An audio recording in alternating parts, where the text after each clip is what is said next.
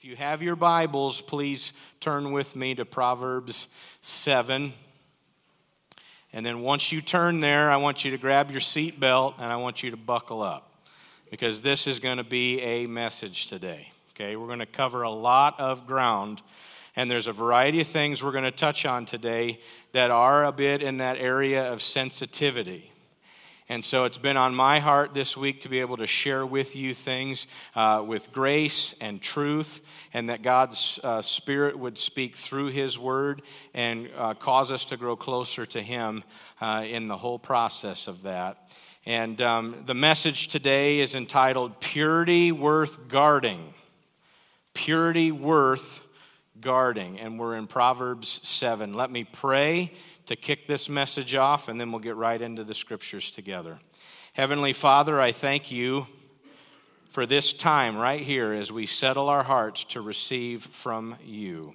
I pray that you would speak through your word in a very powerful way. Lord, I'm asking that you would use me to communicate very clearly your heartbeat today, your heartbeat on the subject of purity, your heartbeat for people your love for them, that no matter what we've walked through, no matter the things we have, have maybe uh, gone through, the decisions we've made, whatever it is, Lord, your grace is calling us and you desire us to live in a way that is pure.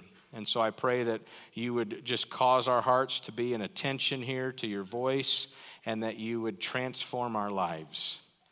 And Lord, I pray over our children's ministry. I ask for a blessing on their time today as well. May they grow in the Word. May they grow in their relationship with Jesus. We thank you. In Jesus' name, amen. Amen. Proverbs 7, here, starting in verse 1. It says, Followed my advice, my son. So this is King Solomon writing to his son. He says, Always treasure my commands. Obey my commands and live. Guard my instruction as you guard your own eyes. Tie them on your fingers as a reminder.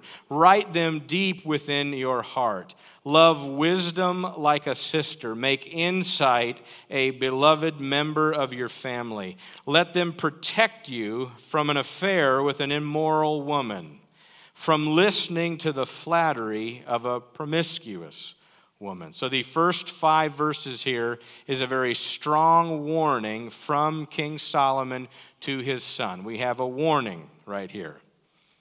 And I want to just take a moment to focus in here on verse 2, where it says, Obey my commands and live. Guard my instructions as you guard your own eyes.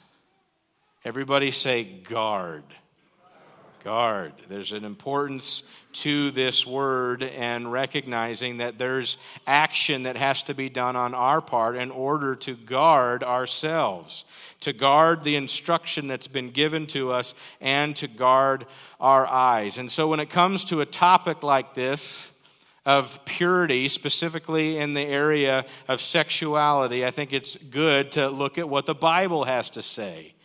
What does purity look like? What does God's design look like as far as sexuality? And so, if you will, stay in Proverbs 7, but then just flip your Bibles to the very beginning in Genesis chapter 1. We're just going to see what the scriptures say regarding sexuality. We know in Genesis 1, there's the story, the account of creation. And each day, God is speaking new things into creation. And then on day six, there's something very specific that happens.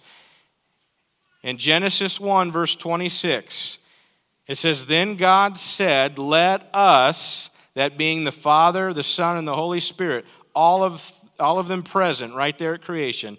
Let us make mankind in our image, in our likeness, so that they may rule over the fish of the sea and the birds in the sky, over the livestock and all the wild animals, and over all the creatures that move along the ground. So, verse 27, it says this God created mankind in his own image, and in the image of God, he created them male, and he created them female. That's it.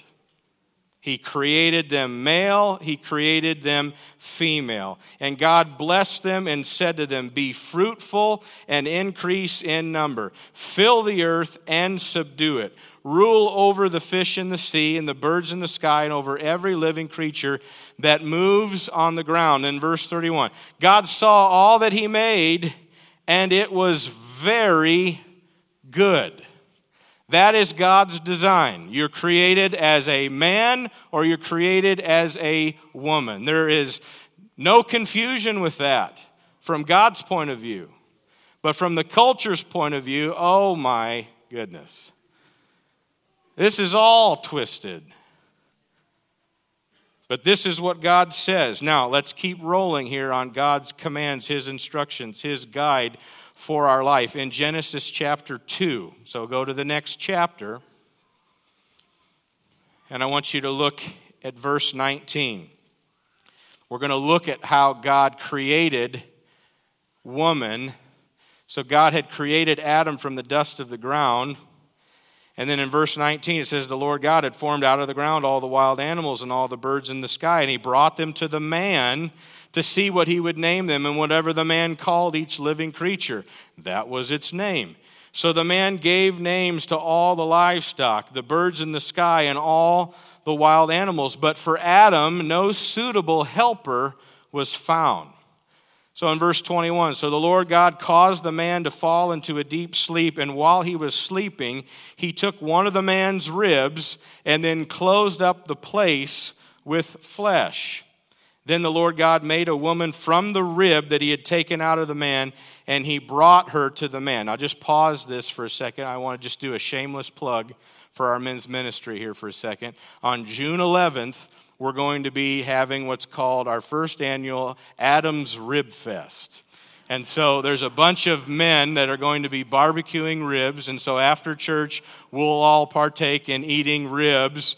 And there'll be a judge, a panel, and they'll pick whose ribs taste the best, called Adam's Rib Fest. That's where the name comes from, right there, Genesis 2. You're welcome, Pastor Dave. All right, come with me now. Verse 23 The man said, This is now bone of my bones and flesh of my flesh. She shall be called woman, for she was taken out of the man. That is why a man, a man, leaves his father and mother and is united to his wife, and the two shall become one flesh. Again, God's design man and woman. That's how he's created them. And now you see the institution of marriage. This is what God has created, and he says it is between a man and a woman. This is my design. This is what God has created. Okay? So, as it says, the two shall become one flesh. I want you to just say this word with me binding.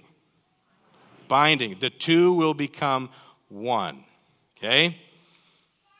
So that's what it says at the beginning. Now, I told you as the Trinity, God the Father, Son, and Holy Spirit, they're all there at the beginning. Let us create man in our image. Okay, when Jesus comes from heaven to this earth and he's doing ministry in Matthew 19 and in Mark 10, Jesus lays out the plan that God has for marriage. And he says, For this reason, a man will leave his father and mother and be united to his wife, and the two will become one flesh. So they're no longer two, but they're one flesh. Everybody say binding. Binding. And then the Apostle Paul. So this is 30 years after Jesus' ministry. Okay, we have an opportunity to say, you know what? That was God's design then, but th- there's some things that have changed, right? Perfect opportunity to say that. I mean, Jesus has already gone to the cross. We're here with the new covenant, this age and era of grace. God loves people. And so, because He loves everybody, then let's change His design for marriage. And here's what it says in Ephesians 5 31 through the Apostle Paul. He says, For this reason, a man will leave his father and mother and be united to his wife, and the two shall become one. Everybody say, binding binding. This is God's design. It was His design 6,000 years ago when He created all things. It was His design when 4,000 years later Jesus walked this earth and He told people this was God's design. And then 30 years after that, the Apostle Paul puts those words down for us in the book of Ephesians. This is God's design. Man, woman, and God has created marriage. Now, here's the thing sexual purity is a gift from God, and it's in the context of His design.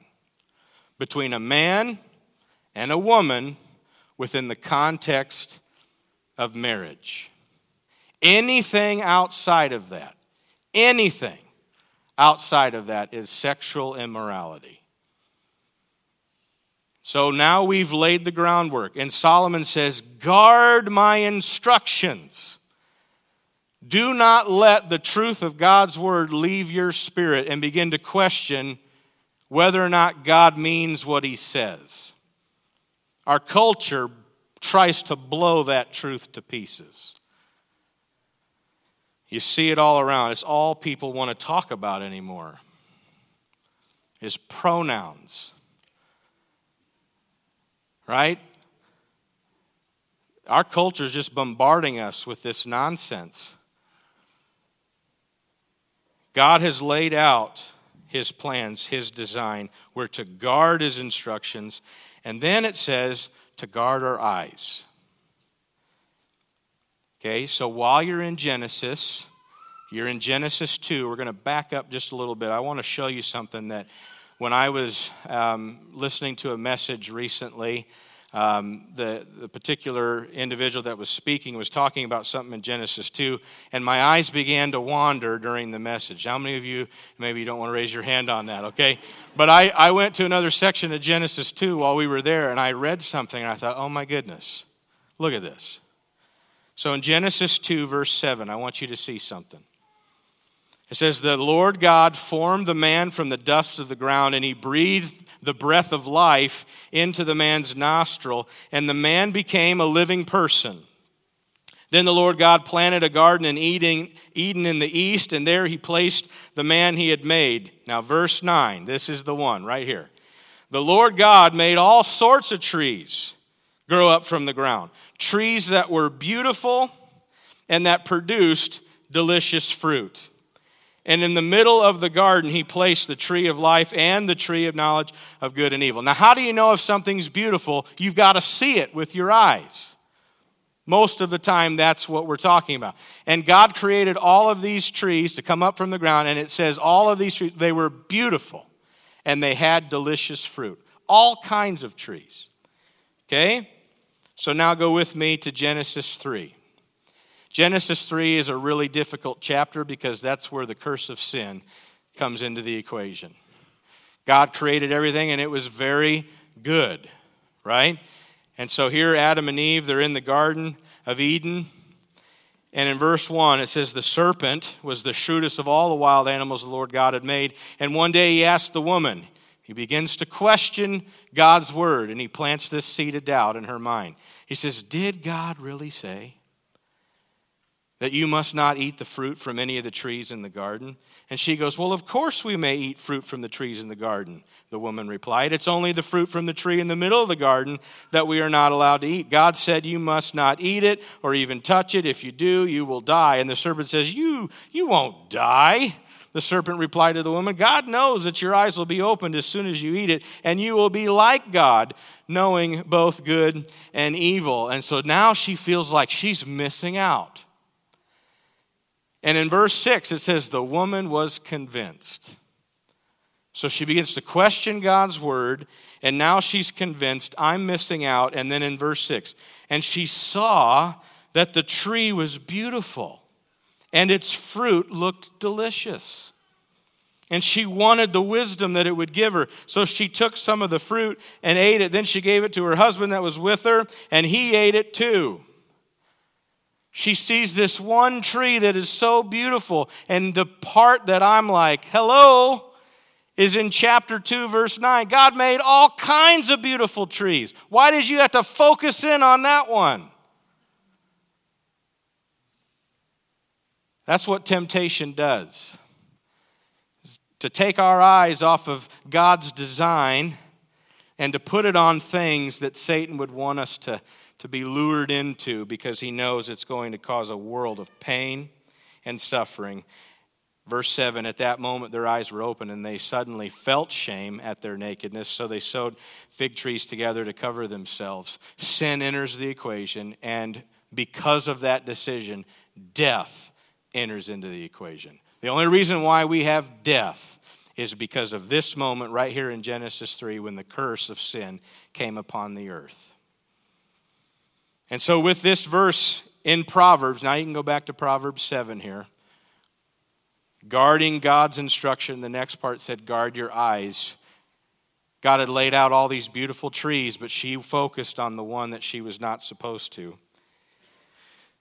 I think of Matthew 6:22. Got Questions emphasizes this. This website Got Questions, where Jesus says, "The eye is the lamp of the body, and if your eyes are good, your whole body will be full of light." It says in this passage here, Jesus describes the eye as a lamp which lights up the entire body, and our eyes are an entrance to our hearts and our minds and they provide a doorway to our very soul. So it's important to guard our eyes and to protect them and to set up boundaries and to be able to focus on the good things that God desires us to focus on. A few weeks ago, we were at the Iron Sharpens Iron men's event, and I went to a breakout session that was simply entitled How to Help People That Are Struggling with Sexual Addiction. And I go to this breakout and I get handed a packet of information. And this man by the name of Steve Etner just begins to go right through this thing. And you're just sitting there and you're going, oh my goodness. The world we live in. Did you know that every single day the website Google has 8.5 billion searches? So whether you're wanting to, you know, fix a part on your car, you can type that in there, you know, or if you're just curious how tall Brock Purdy is, you can Google that, right? Okay? So all kinds of searches go into to this Google search, okay? 8.5 billion every day. Okay? One out of every five Google searches is for pornography. 20% of those searches are for pornography. The stats tell us that seven out of 10 men will struggle with pornography around once a month. Perhaps they, they go to something or they feel this strong temptation. And then you, we could pick on men with this, but there's four out of 10 women on this particular topic as well. And so you're sitting there and you're thinking, okay, so as a pastor, we have lots of people and if these stats are kind of helping me be able to see maybe some of the struggles people are going through, that tells me that there are people in our congregation that struggle with sexual sin and sexual temptation. It's rampant in the church. And this is what was told to me at this breakout session. Only 7% of churches are actually offering ministries to help people with this area. And to, to, flip it the other way, just to help us understand, is 93% of churches aren't helping people in this particular area. And so I went because I want to help equip the congregation. And as I hear that stat, I'm like, we have got to give people the resources they need. We've got to equip people. And so, some things that have been brewing on my heart for a few years, and the elders, we've been talking about this, is what does it look like if here at this church we had a freedom ministry that was constantly meeting? And if people need help being set free, and it's not just sexual addictions, it could be any kind of addiction or any area of your life that you're like, I need to be set free. So we're praying through that. We're trying to work through that and we're trying to gather the resources. And the other thing is, is as I'm saying that, if there's somebody listening right now and you're going, I think God may want me to lean into that ministry to help. Just let me know because that thing is it's building. And we're hoping to be able to have something like that very soon that's meeting consistently so people can find freedom. All right, Proverbs 7. Now we're going to see something that Solomon watches. King Solomon's watching this go down, starting in verse 6. He says, While I was at the window of my house, looking through the curtain, I saw some naive young men, and one in particular who lacked common sense. And he was crossing the street near the house of an immoral woman, strolling down the path by her house. It was at twilight in the evening as deep darkness fell. And the woman approached him, seductively dressed and sly of heart. Now, here, let's just stop the car as we're reading this, okay? But to point out that she was dressed for this occasion. She was trying to lure this man in. And so, recognizing that the way we present ourselves can either snap someone into a, a trap or it can lead someone to think about pure things. And so I know this might sound like I'm picking particularly on ladies, but I just thought I'd insert 1 Peter 3 here where it says, Your body should not come, or your beauty should not come from outward adornment. Okay? But rather, verse 4, it should be that of your inner self, the, the beauty that God brings into your life. You do not need to flaunt all the different parts of your body that would be a stumbling block to men. So just prayerfully consider the things that you wear and how that might trigger men that have a struggle in this particular area. Okay, verse 11. Back to this adulterous woman. She was the uh, brash, rebellious type, never content to stay at home. She is often in the streets and markets, soliciting at every corner. She threw her arms around him and kissed him and with a brazen look, she, she said, I've just made my peace offerings and fulfilled my vows. In other words, she just, she just came from church.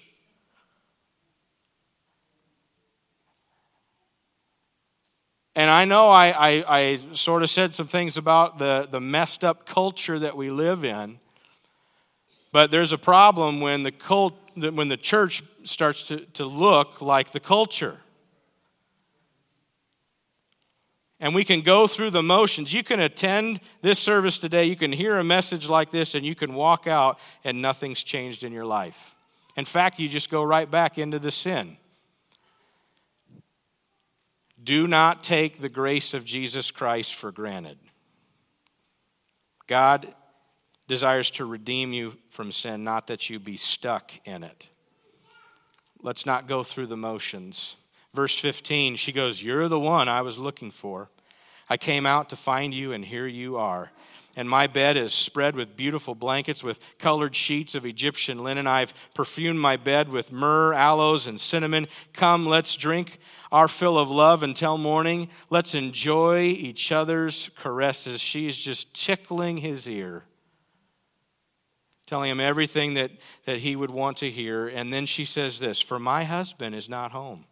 He's away on a long trip, and he's taken his wallet full of money with him, and he won't return until later this month. And that's where the verse of the week comes in here.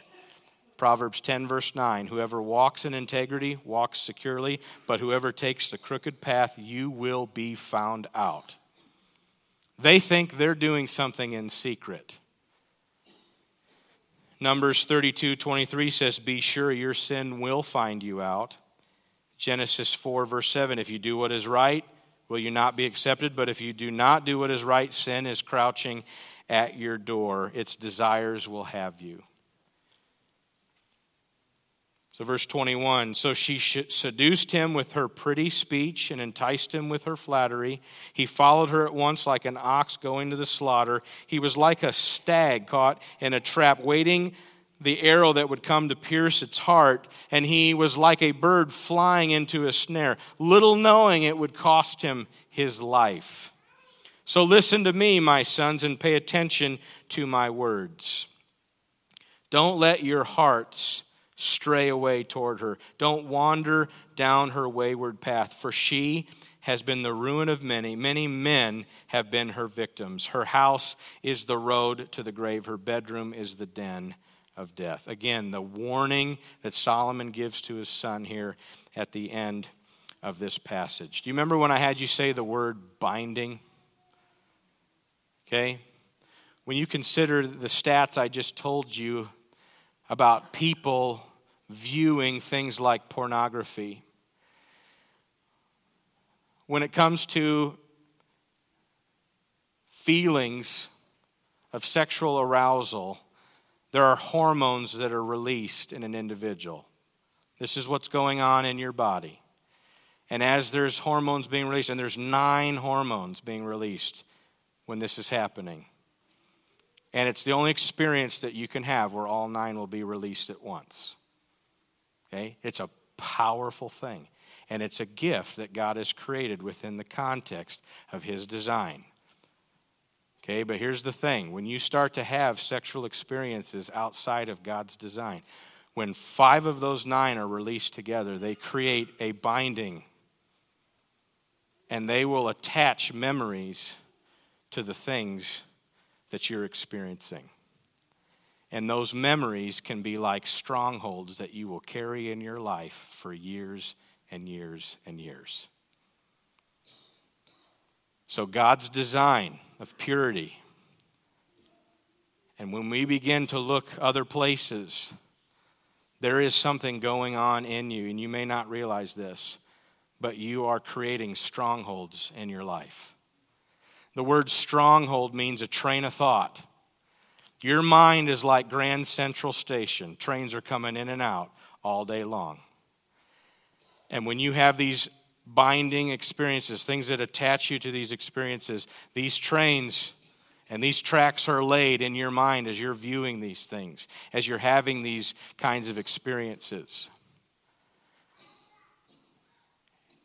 And so, these strongholds that happen in our life, whatever train you get on, will lead you to a destination essentially will guide your decisions. And so, to be set free in this area, we have to come to the Lord and ask Him to renew our mind and to be healed and to be set free. So, there's a strong warning in this passage, and something interesting with all of this is the ending and the warning that these kinds of things will lead to death. The Bible is very clear the wages of sin is death. And so, if we go out and we live like the world wants us to live, and we just commit ourselves to the way we want to live, and we don't regard the ways of God, and we just do things our own way, be warned that lifestyle in the end will lead to death. Not just a physical one, but a spiritual one. But what is also important is to see in the scriptures here that King Solomon was watching this whole thing go down and this man walk into this woman's house to his own demise. Many theologians believe that King Solomon had this man and that woman executed because the penalty for adultery at that time was a death sentence. This is serious stuff for them, but yet the lure of lust created this predicament because the king was watching. Think about that. The king was watching. You and I, we know that Jesus is the king of all kings and God sees everything. You do not do anything in secret. The king is watching. And it'd be very easy to hear a message like this and walk out of here feeling shame, walk out of here feeling condemnation, be like, I'm just a failure. I don't know how I'm going to get out of this situation. I don't know what I'm going to do. Man, God is watching me, and I just feel so ashamed. And you know, I mean, you can walk out of here feeling that, but I want you to hear this thing as we close. In John chapter 8, a bunch of religious people go and find a woman in the act of adultery. And they bring her out and they drag her out and place her in front of Jesus. Perhaps you've heard this story. And they're beginning to accuse her. And remember, the death penalty is a part of committing adultery. And they're like, What are you going to do with this woman, Jesus? And so Jesus draws something in the ground in the sand. We don't fully know what he drew, whether it was a line or whether it was the Ten Commandments, or it's possible he was writing names down of some of these religious leaders that were trying to accuse this woman of her sin, when meanwhile, how did they know where to go to get this woman? They had sins of their own. We don't know what it was, but Jesus said, He who is out, who is without sin, he said, cast the first stone. And one by one, these men begin to drop these rocks and walk away. Jesus knows what we're doing, He knows the things we're involved in. And even with this woman completely out in the open in public because of her sin, Jesus meets her right where she's at. And he says, Is there anyone left here condemning you? And she says, No. And then Jesus said, Well, neither do I. Look at the grace of God. He's there to set this woman free. Now, we could stop the story right there. But Jesus also says one more thing to her. He says, Go and sin no more. So, this message comes to us, and we go, What's our response? The first response is if you're struggling with sexual immorality, understand the root. The root is very much a heart problem. Here's a few uh, quotes here from the breakout I went to. The problem we all struggle with is not sexual sin. In fact, that's a byproduct of the real problem. The real problem is a worship disorder. It's not sexual sin that I struggle with, it's a worship disorder. When King Me is sitting on the throne of my heart, I will worship King Me. That's the problem. And then he said this I do what I want because in my heart I want what I want. I cannot change my behavior until I first change my heart. There's a heart problem. And so, one of two ways with the heart problem. The first one is if you're saved and you're struggling with this, you have a pride problem because you want what you want. And God wants to set you free, but are you willing to let Him deal with that? The other thing, though, is if you're not a believer, one of the reasons why you have a heart problem is because God hasn't changed your heart. And that's what happens at salvation. God gives you a new heart. But then the other thing to consider is that if you are a believer and you struggle in this area, you may have what I explained earlier as a stronghold. And I explained to you the, the chemistry going on in the mind and the hormones and all of that, but also understand there is something going on in the spiritual realm. And the enemy comes, and the word demonize means to be like to ride. And so there's a spiritual battle going on, and we, we fight these, these tracks we've laid in our mind, and we also fight all these temptations and the stronghold that's in our life spiritually. You have a stronghold, and you need to find freedom. And so listen to these three things. First off, if you're struggling in this area, you need to tell somebody. Tell somebody because what you're doing there is you're bringing the issue to light. And that might be the hardest thing that you've ever done in your entire life tell somebody. The second thing is is to go find some accountability. We make poor decisions. And so to find a trusted believer in Christ and say, I need help in this area. Will you help me to be accountable? And the last thing is, is to resource yourself.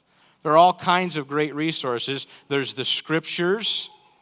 Fill your life with the scripture. There's all kinds of podcasts and books and messages out there that can help you walk in that area of freedom. And one area in which you can equip yourself again is, is to be gathering with some people that are seeking freedom with you. And so, with a message like this, there's a variety of things we're thinking about. It's awfully quiet, and the looks I'm getting from you guys is like, wow, this was serious today. Okay? This wasn't your light and fluffy message, but here's the thing God is serious about sin, and He's serious about purity. And you're not looking at a perfect man in this area. I'll be vulnerable with you in that. You're looking at a marred man that's been redeemed by the grace of God. God wants you to walk in purity. He wants to deliver you from these areas that, that cause us to be caught up in the ways of the world. Would you pray with me as we close? Father, we've covered a lot of ground. It's important to guard your instruction, to know the design that you have for sexuality, the design of one man, one woman within the context of marriage. That's your heartbeat. Help us to be people that, that would honor your instruction, to honor your word. And you do this for our well being. And sexuality is a gift within the context of marriage. And Lord, as we ask your Spirit to search our heart in this area, Lord, there's people you want to set free. Set free from strongholds in their life, perhaps set free from, from sin because they haven't yet received you as Savior of their life. And so, right now, we take a moment here to encourage anyone to lean into Christ as Lord and Savior of your life. And if the Spirit of God is speaking to you, to receive Jesus for the forgiveness of your sin, I want to encourage you to pray with me right now in your heart and just say, Jesus, I need you. And I'm asking for forgiveness of my sin. I pray that you would cleanse me, make me new, put your spirit in me and a new heart so that I can walk in your ways and help me to live a life of purity. Thank you for this gift of salvation by grace through faith. And Father, for all of us listening, as you desire us to be pure, you desire us to be holy. If there's any area of our life, Lord, that you desire for us to, to bring to you so that you can help us you can set us free. I pray right now we would just bring that to you and say, Jesus, I need help. I need your guidance. I need your grace. I need to be set free. Renew my mind. Fill my life with your word. Help me to walk in your truth. I pray that you would equip me and heal areas. Heal these experiences. Heal the thoughts. Help me to walk, guarding your instructions, guarding my eyes. Lord, I think of this quote from the gentleman at the breakout session that I went to where he said, Every response to temptation is either an act of worship unto God or it's an act of war against God. And your word tells us to offer our bodies as living sacrifices unto you, and that this is our true spiritual act of worship. Help us to be people who are pure and who guard our hearts, guard our minds, and guard our eyes. Let us be people who are responding with worship, not responding with an act of war. We lift this to you now Jesus' name. Amen.